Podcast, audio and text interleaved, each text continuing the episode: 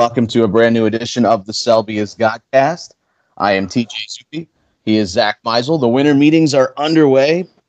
Unlike the past several years, though, Zack, there's actually activity in the game of baseball going on. Enough that we don't have people looking ahead to potential work stoppages and asking what's wrong with the offseason, what's wrong with the game. There's signings, a few minor trades. There's actually things to discuss and analyze. That's kind of uh, bit of a different situation compared to the last several years, would you say? I, I mean, I guess, but I, I kind of disagree. I, I think I, for Indians fans, who I would think make up the vast majority of our listeners, I think it's all about are they going to trade Francisco Lindor? I think that clouds everything. And because of that, uh, I'm sure Indians fans are just antsy and, and waiting for the next batch of rumors. And they just want to get this over with one way or another, right? just rip the band-aid off. Yeah. You want to you want to waste every last second of enjoying Francisco Lindor by looking ahead to what could or could not be? That seems unreasonable. That's irrational. You could focus on a victory Monday for at least a few seconds. Well, you can't do that because you got to criticize Browns media for making it a closer game than they would have wanted.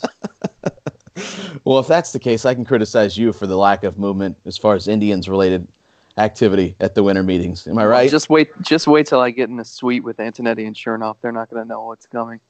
Yeah, um, and we've we've spent the last couple of years discussing what happens at the winter meetings, so we're not going to spend too much time talking about that today.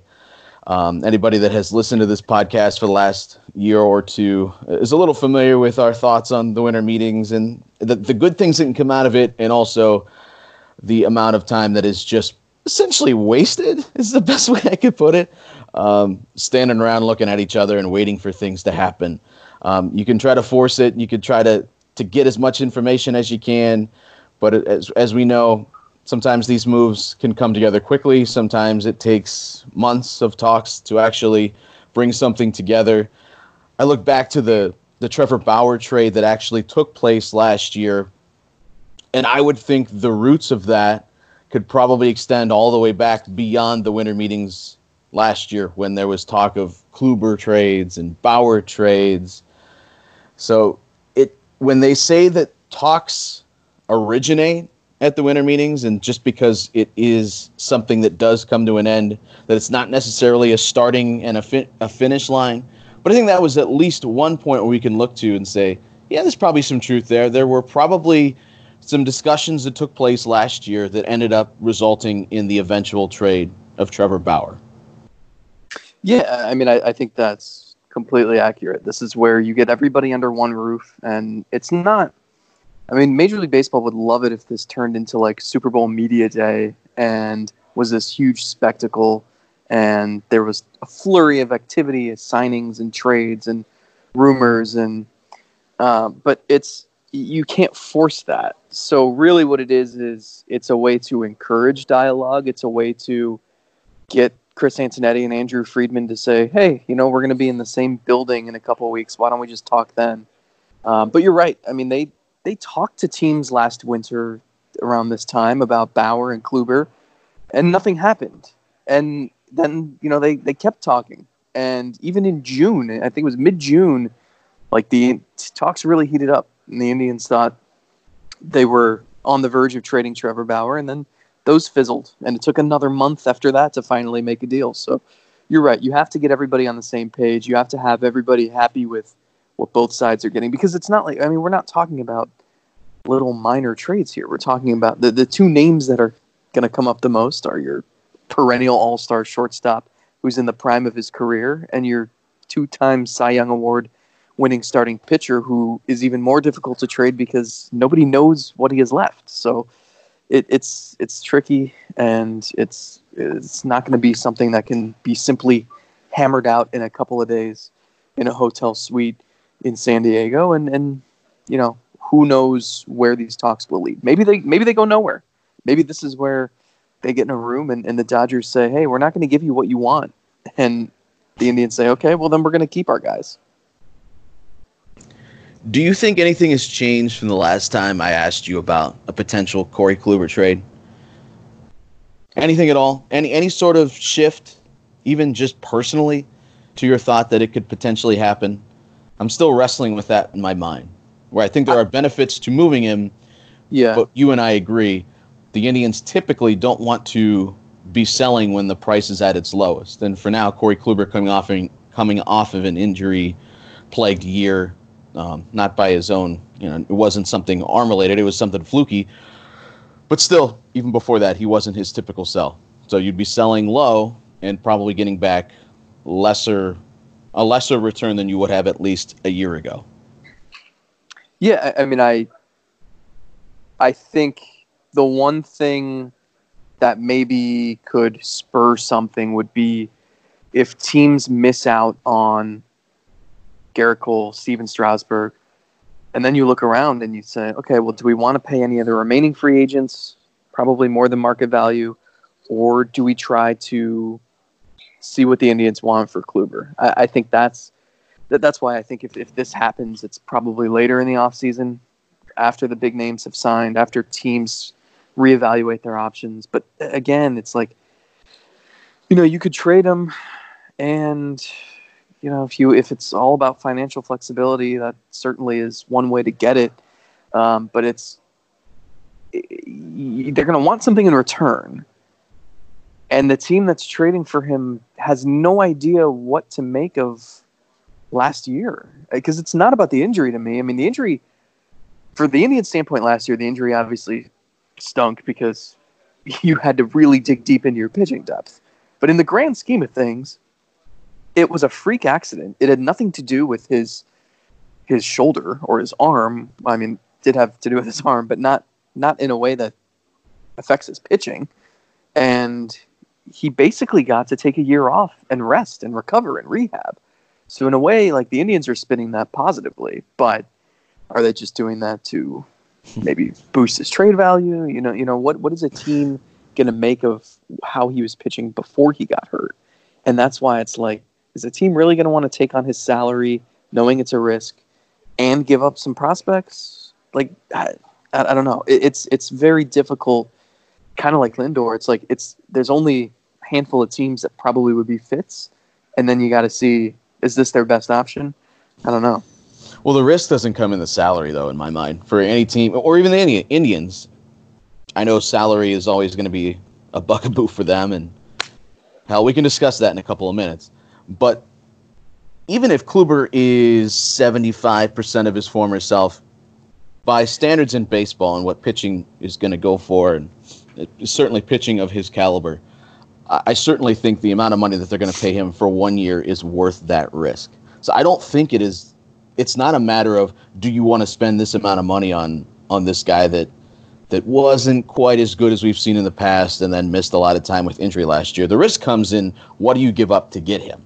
That's right. the, well, that's that's a major risk for teams because if you're talking about actual risk as far as money goes, there's not a lot of it because it's only a one year guarantee, and we've seen mul- multiple teams are willing to give more money over a shorter term as opposed mm-hmm. to the length of the contract. So if you're only talking about a one year guarantee and you potentially control another year beyond that, if you want to, that's all on your desire or, or, or not. Then I don't think the risk is that big as far as money goes. It's just can they get back the the prospect value to make it worth it for the Indians' sake? And that, that's right. I, that's where my biggest concern has always been that they're not going to find that. I do think though you're you are limiting yourself because like Tampa is not going to take that risk. Like there are there are small market teams who are willing to take some risk, but not the added risk of it's not just the money. It's not like he's a free agent. You're gonna have to give something, and because of that, I do think you're limiting the number of teams that would be a match. And not only that, I mean, like teams could look at the free agent market and say like, okay, well here's like a middle of the road guy, and and we'd rather take the risk on that without having to give anything up. So yeah, and and we know how free agency works now. You get to February, there's still guys out there, and they'll sign for less than they're probably worth because you don't want to keep sitting out there and, and waiting for a job. So I don't know. It, will be interesting. That that's one where like Lindor, there's such a limited market in terms of teams that would make sense. That yeah, I every think, every team in the game wants him. Yeah, and It's like you're the- not. I don't think you're going to trade him in February, but like Kluber is something to probably monitor indefinitely. I would think. If it is true that the market is limited because of the the amount of teams that could afford him, even for one year, then the Indians shouldn't let that stand in, in their way. You're already committed to that amount of money. If you see a return that that is actually worth it as far as Kluber goes, removing the money, then they shouldn't have any issue. And I'm I'm saying should, not necessarily will. They shouldn't have any issue actually chipping in money to make that work. Yeah, well, and this this increase increase your market by saying yes, we will pay X amount of his salary Right. to increase our return. Right. So this is this is a broader discussion, and it's it's why it's it's a lot of what goes on here this week is is contingency plans and surveying different scenarios, and it's why you can almost link all of these things together. Like if you are keeping Lindor for the next two years, and it's either I think it's either you trade him now or you you don't trade him at all, or at least that's what it should be, because you're not going to get what you want for him a year from now if that's the case, you can't waste this. And I would be screaming this right now into the headset if I wasn't in a workroom in a at the winter meetings. But if you're keeping him, you you've already fucked around and you, you wasted 2019. I think we could argue you wasted 2018 as well. If you know you have him for two years, you better put the best damn team around him you can. Ownership be damned. Like I'm not saying inflate the payroll to 180 million, but give the front office some wiggle room so that they can put the best team around him so that you can make the most of those two years. Or else, what the hell are we doing here? Um, and so I think because of that, it's like, well, if you are keeping Lindor, then you know maybe it makes more sense to keep Kluber instead of just trying to get anything for him. Um, and, and then maybe it makes sense to to trade one of your younger starting pitchers who's not quite ready to to be a mainstay uh, on the playoff team. You know, I'm not even necessarily talking like Plesac or Civale, but guys younger, less experienced than that, and and trading for some major league help. So it's like all of these things are are linked in a way. They all revolve around the shortstop, and at the end of the day, like that decision and how ownership treats this situation is, is going to determine like the short and long term health of the franchise. And not only that, like, do you care at all about your fan base? I feel like Paul Dolan is so insulated. And he told me earlier this year in that interview that he has a rosier outlook than most. And it's like, that's fine. But man, you got to get this right. You can't fuck this up, or else you're going to just completely alienate your fan base and possibly get worse. And, and that's, there might not be any coming back from that. How many GMs do you think Chris Antonetti forwarded Zach Plesac's Instagram video of him playing long toss with Mike Clevinger? How, Yeah, how, how many if- how many times did he forward that? Like, hey, did you, did you guys see what Zach Plesac is doing? Look how good he's gonna be. Look how awesome he's working out with Clevinger. Did you see what Clevinger did last year? Now he's going down the same path as Clevinger. Oh my! You better get in line and trade for this guy. It's so funny because it's such like a bittersweet thing when Cle- Clevinger posted he's going to have Plesac throwing 100 by the time they get to spring training. And Antonetti's probably looking at that and like, awesome, like that boosts his trade value. But shit, Clevinger's going to be pissed if we trade him. we don't want to upset him. We want to sign him long term. So yeah, it's it's it's a gift and a curse, I guess. But uh, you know, they traded Trevor Bauer and Clevinger was over it like the net the next day. So who who knows? Yeah, it's you trade a friend and that stinks. You trade a, a teammate that stinks. It always comes down to what did you get? What did you get in return? All right, tell me. Tell me the news. Who did we get? Is it a slap dick prospect, or is it somebody that that actually uh, is going to help us win? And if that's the case, if I think if Mike Clevinger says, "Ah, well, it sucks that we lost this guy, but hey, we got back Whit Merrifield," I think he'll get over it. I think he'll be all right. Yeah, well, he was. It was a weird thing because I mean, first of all, that trade went down while during post game interviews, so it was a circus to begin with. But I remember Clevinger talking to him, and when he found out Logan Allen was in the deal, his mood completely switched because he's he's longtime friends with Logan Allen.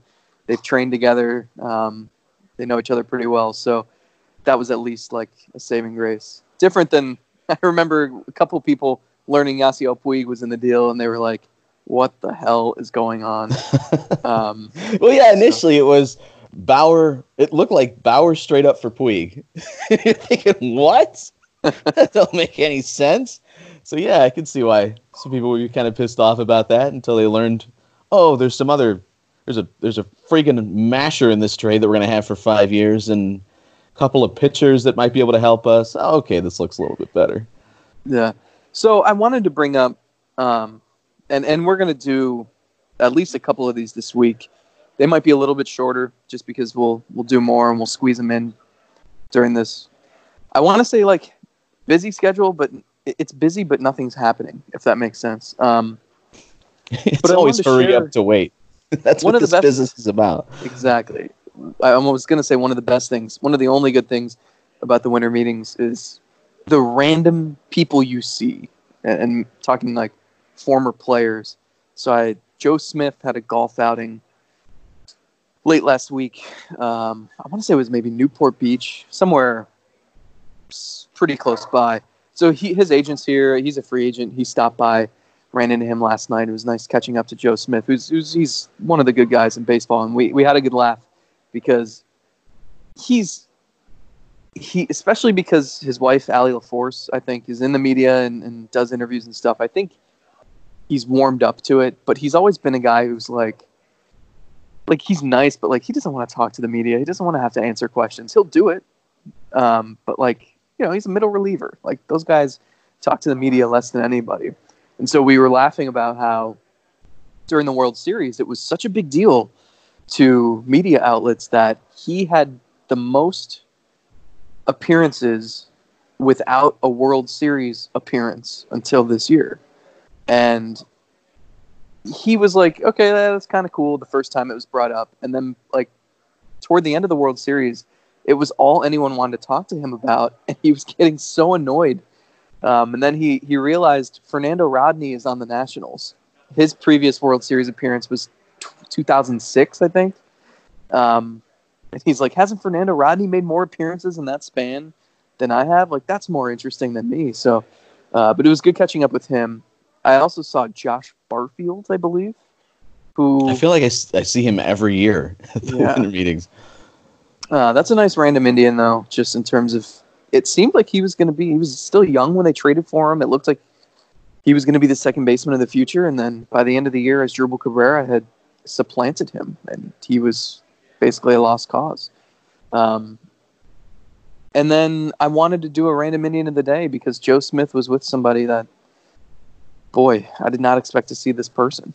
So are you ready? Yeah, we can mix that in here in the middle because I want to fin- I want to wrap up with with one thing to kind of put it on a tee and let you go. I feel like last week was all about me just rambling. So this week I'm going to give you an opportunity. But yeah, let's go here. Let's let's mix in this random Indian because I'm curious who it was. This person played in 205 games for the Indians from 2009 to 2011. They posted a 240, 294, 322 slash line. That's a 615 OPS. I guess baseball reference must be rounding up. But yeah, 615. Four home runs in 200. oh, three home run. Wait, no, no, no, no. I just gave you his career totals. His Indians totals 205 games, three home runs, 245, 295, 329. So 2009 to 2011.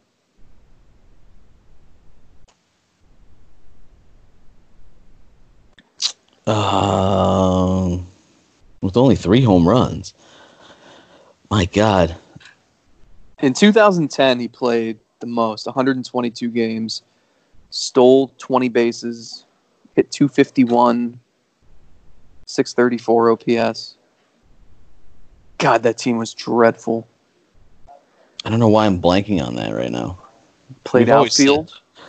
we've always said that it's the more recent teams hard, harder to remember each and every single player that was on them.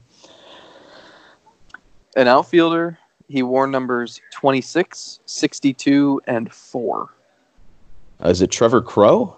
It is former first round pick Trevor Crowe, who's uh, looking to get back into the game in some capacity. Um, he went and played for Houston for a little bit after the Indians. He's only 36. I know him and Lou Marson and Joe Smith are all good friends still. Uh, last played professionally in 2014, AAA for the Tigers. But yeah, first round pick. That was not ideal in Yeah, I, rem- I remember when they when they selected Tyler Naquin, everyone immediately went to, "Oh God, he's the next Trevor Crowe." Yeah, that was smack dab in the middle of their stretch where they just misfired on every first rounder they had for like a decade. Um, which I mean, that clearly set them back. Well, you Trevor, would, Trevor Crowe, good guy. when you would while you would generally like more out of a first round pick, I would I think we both can agree that Tyler Naquin has had a more impactful Indians career than Trevor Crowe did. Yeah. Well, we were Is there is there any photo of Trevor Crowe at home plate with the devil horns in the air after completing an inside the park walk off home run, run off home No. run, sprint? you know, off? we were. I was talking with Jordan Bastian about this last night, and it's like they've had so many of those like part-time platoon outfielders. Not even just. I mean, this goes back to like Jason Michaels and David Dellucci, and um, I mean Tyler Naquin. Like outfielders just do not last here unless you're Michael Brantley, Ben Francisco, yeah. Did you say Franklin Gutierrez? Franklin Gutierrez, and now Who Tyler actually- Naquin and Daniel Johnson, and Franklin Lon Gutierrez went on to have a pretty good career. Really good defender. Probably gets overlooked, but uh, yeah, that, that yeah they they've gone through a number of them, just kind of chewing them up and spitting them out and trading them for uh, left-handed relievers. They had no business doing that. So yeah, Trevor Crowe. Wish him well. I also shared an elevator ride with. Do you remember? So the only reason why you might remember this is because his. So we can talk HBD for a second here, and bore our listeners. But you know they have they generate randomly generate names for the made up players, right? Yes. And they're all based on former current major leaguers. So there's the one that I don't know how to pronounce, like Se- Se- Seguignol. I, you I know always- what you're saying. Yeah, I, I don't know how to pronounce it, but you yeah. always see it in HBD. Um, so Fernando Seguignol, who is the only player that I've heard of that has that name, which I'm guessing that's where the HBD name generator got it. Shared an elevator ride with him, and he's working for the Mariners in their international scouting now. And um, the only thing I remembered about him is that he played for the Expos. Yeah, that's that that was it for me too. Yeah, so we shook hands, and he said his name, and I was like, "Oh, Expos, right?" And he's like, "Yeah." Like, That's all I got, though. Sorry. uh, fantastic. That I hope that's the for for Joe Smith. It's the World Series appearance thing. For him, it's God damn it. Another person said Expos to me. Yeah. I'm about more than my time with the Expos. Damn it. Um, so I looked it up. Uh, Trevor Crowe career. 0.1 wins above, or no, 0.2 wins above replacement with the Indians in his career, and Tyler Naquin 3.2. So yeah, I would say Tyler Naquin has had a significantly more impactful career. And even if you were to say, For well, sure. yeah, it all came in the 2016 season. Okay, yeah, very true. He was solid last year, though. Before he, that gets over. before, during, and after he got hurt. If you actually looked at baseball reference wins above replacement for Tyler Naquin, he was worth one win above replacement in 2016. He was actually worth 1.4 last year. So, uh, if, if you're being fair to him, he was uh, he wasn't bad last year. He was, if if he wouldn't have got hurt, he probably would have finished somewhere close to two wins above replacement, and that's a league average player. That's that's if you have league average players across the bottom of your roster, you ain't gonna be upset about that. Especially, yeah. I mean, we're just striving for a league average podcast, right? Maybe just a smidge, but can I be a 101 WRC plus for this podcast? How much do you love, as it is the winter meetings and we're wrapping things up? As Zack mentioned, we will doing be doing this a few times this week, so we're keeping them shorter, kind of squeezing them in when we can. Uh, in between all the hot and juicy news, how much do you love just chasing every bullshit thing that gets written? And whether or not it's sourced, not sourced, gut feeling, somebody's opinion, but every time somebody writes a headline and smacks it up on Twitter, and then you got to deal with the fallout. How enjoyable is that for you?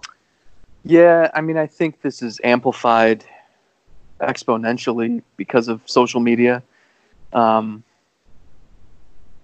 it, it sucks, and, and I'm, I'm not complaining about this job because it's it's an honor and a privilege, and it's most of the time it's it's so much fun. But in this age of clickbait, of scanning a headline really quick, bitching about it, and then moving on, it's made everything difficult and frustrating. I mean, this this week especially, and, and I've grown to loathe this week because of that.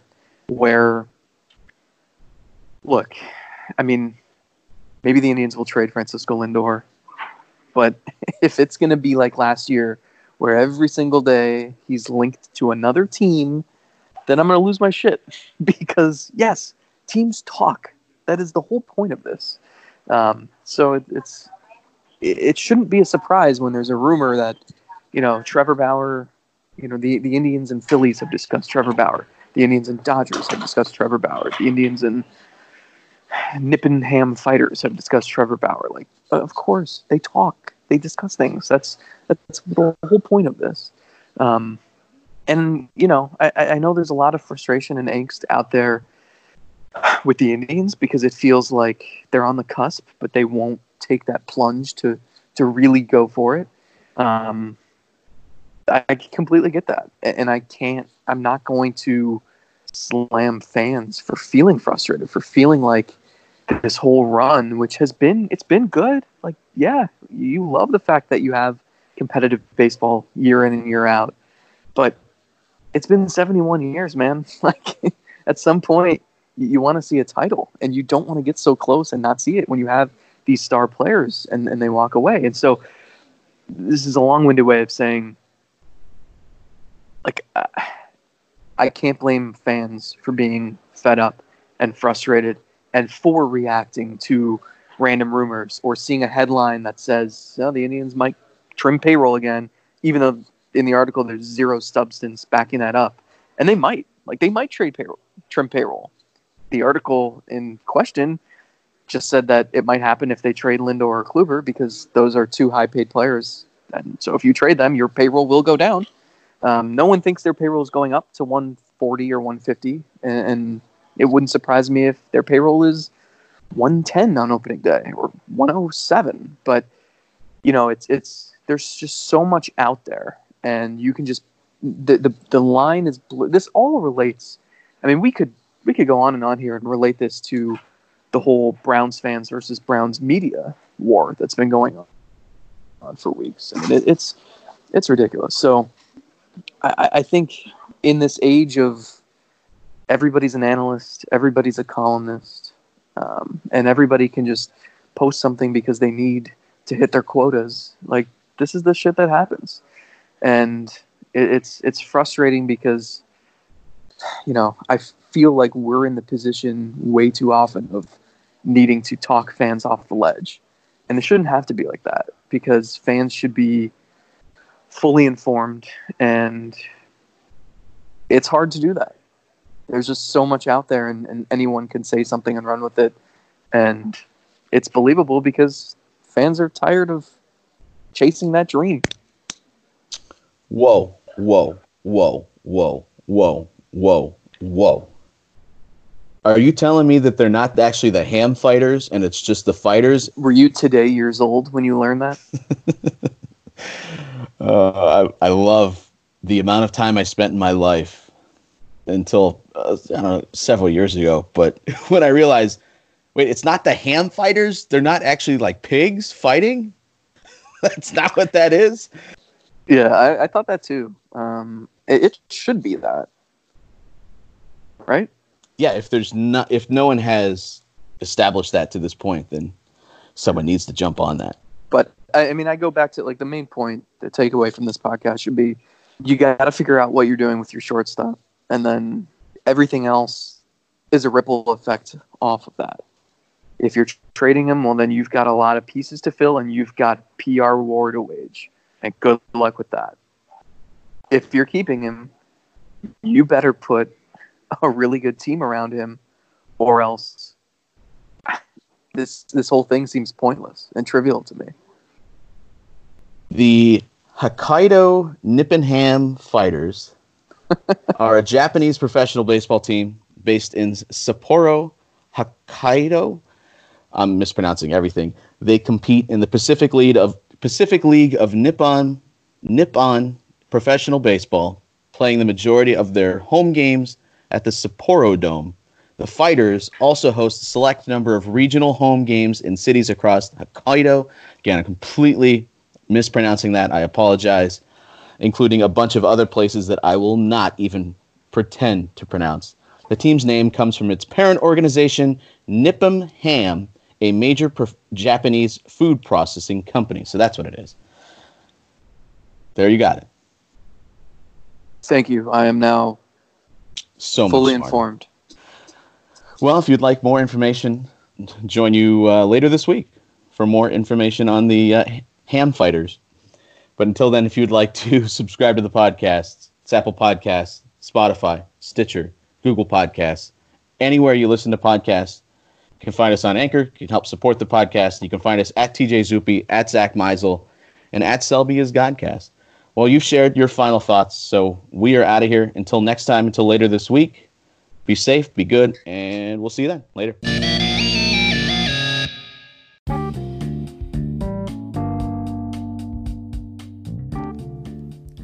The Selby Godcast, featuring Zack Meisel and TJ Zuppe, is presented by our supporters at Anchor. To help support the podcast, visit anchor.fm slash Selby Godcast. You can subscribe to the show on Apple Podcasts, Spotify, or wherever you listen to podcasts. And if you like what you hear, we sure hope you do, be sure to leave us a five star review. And if you have suggestions, drop us a DM on Twitter at Selby is Godcast. Thanks for listening.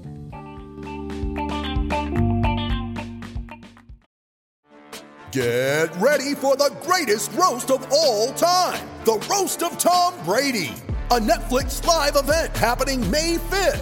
Hosted by Kevin Hart, the seven time world champion gets his cleats held to the fire by famous friends and frenemies on an unforgettable night where everything is fair game. Tune in on May 5th at 5 p.m. Pacific time for the Roast of Tom Brady, live only on Netflix.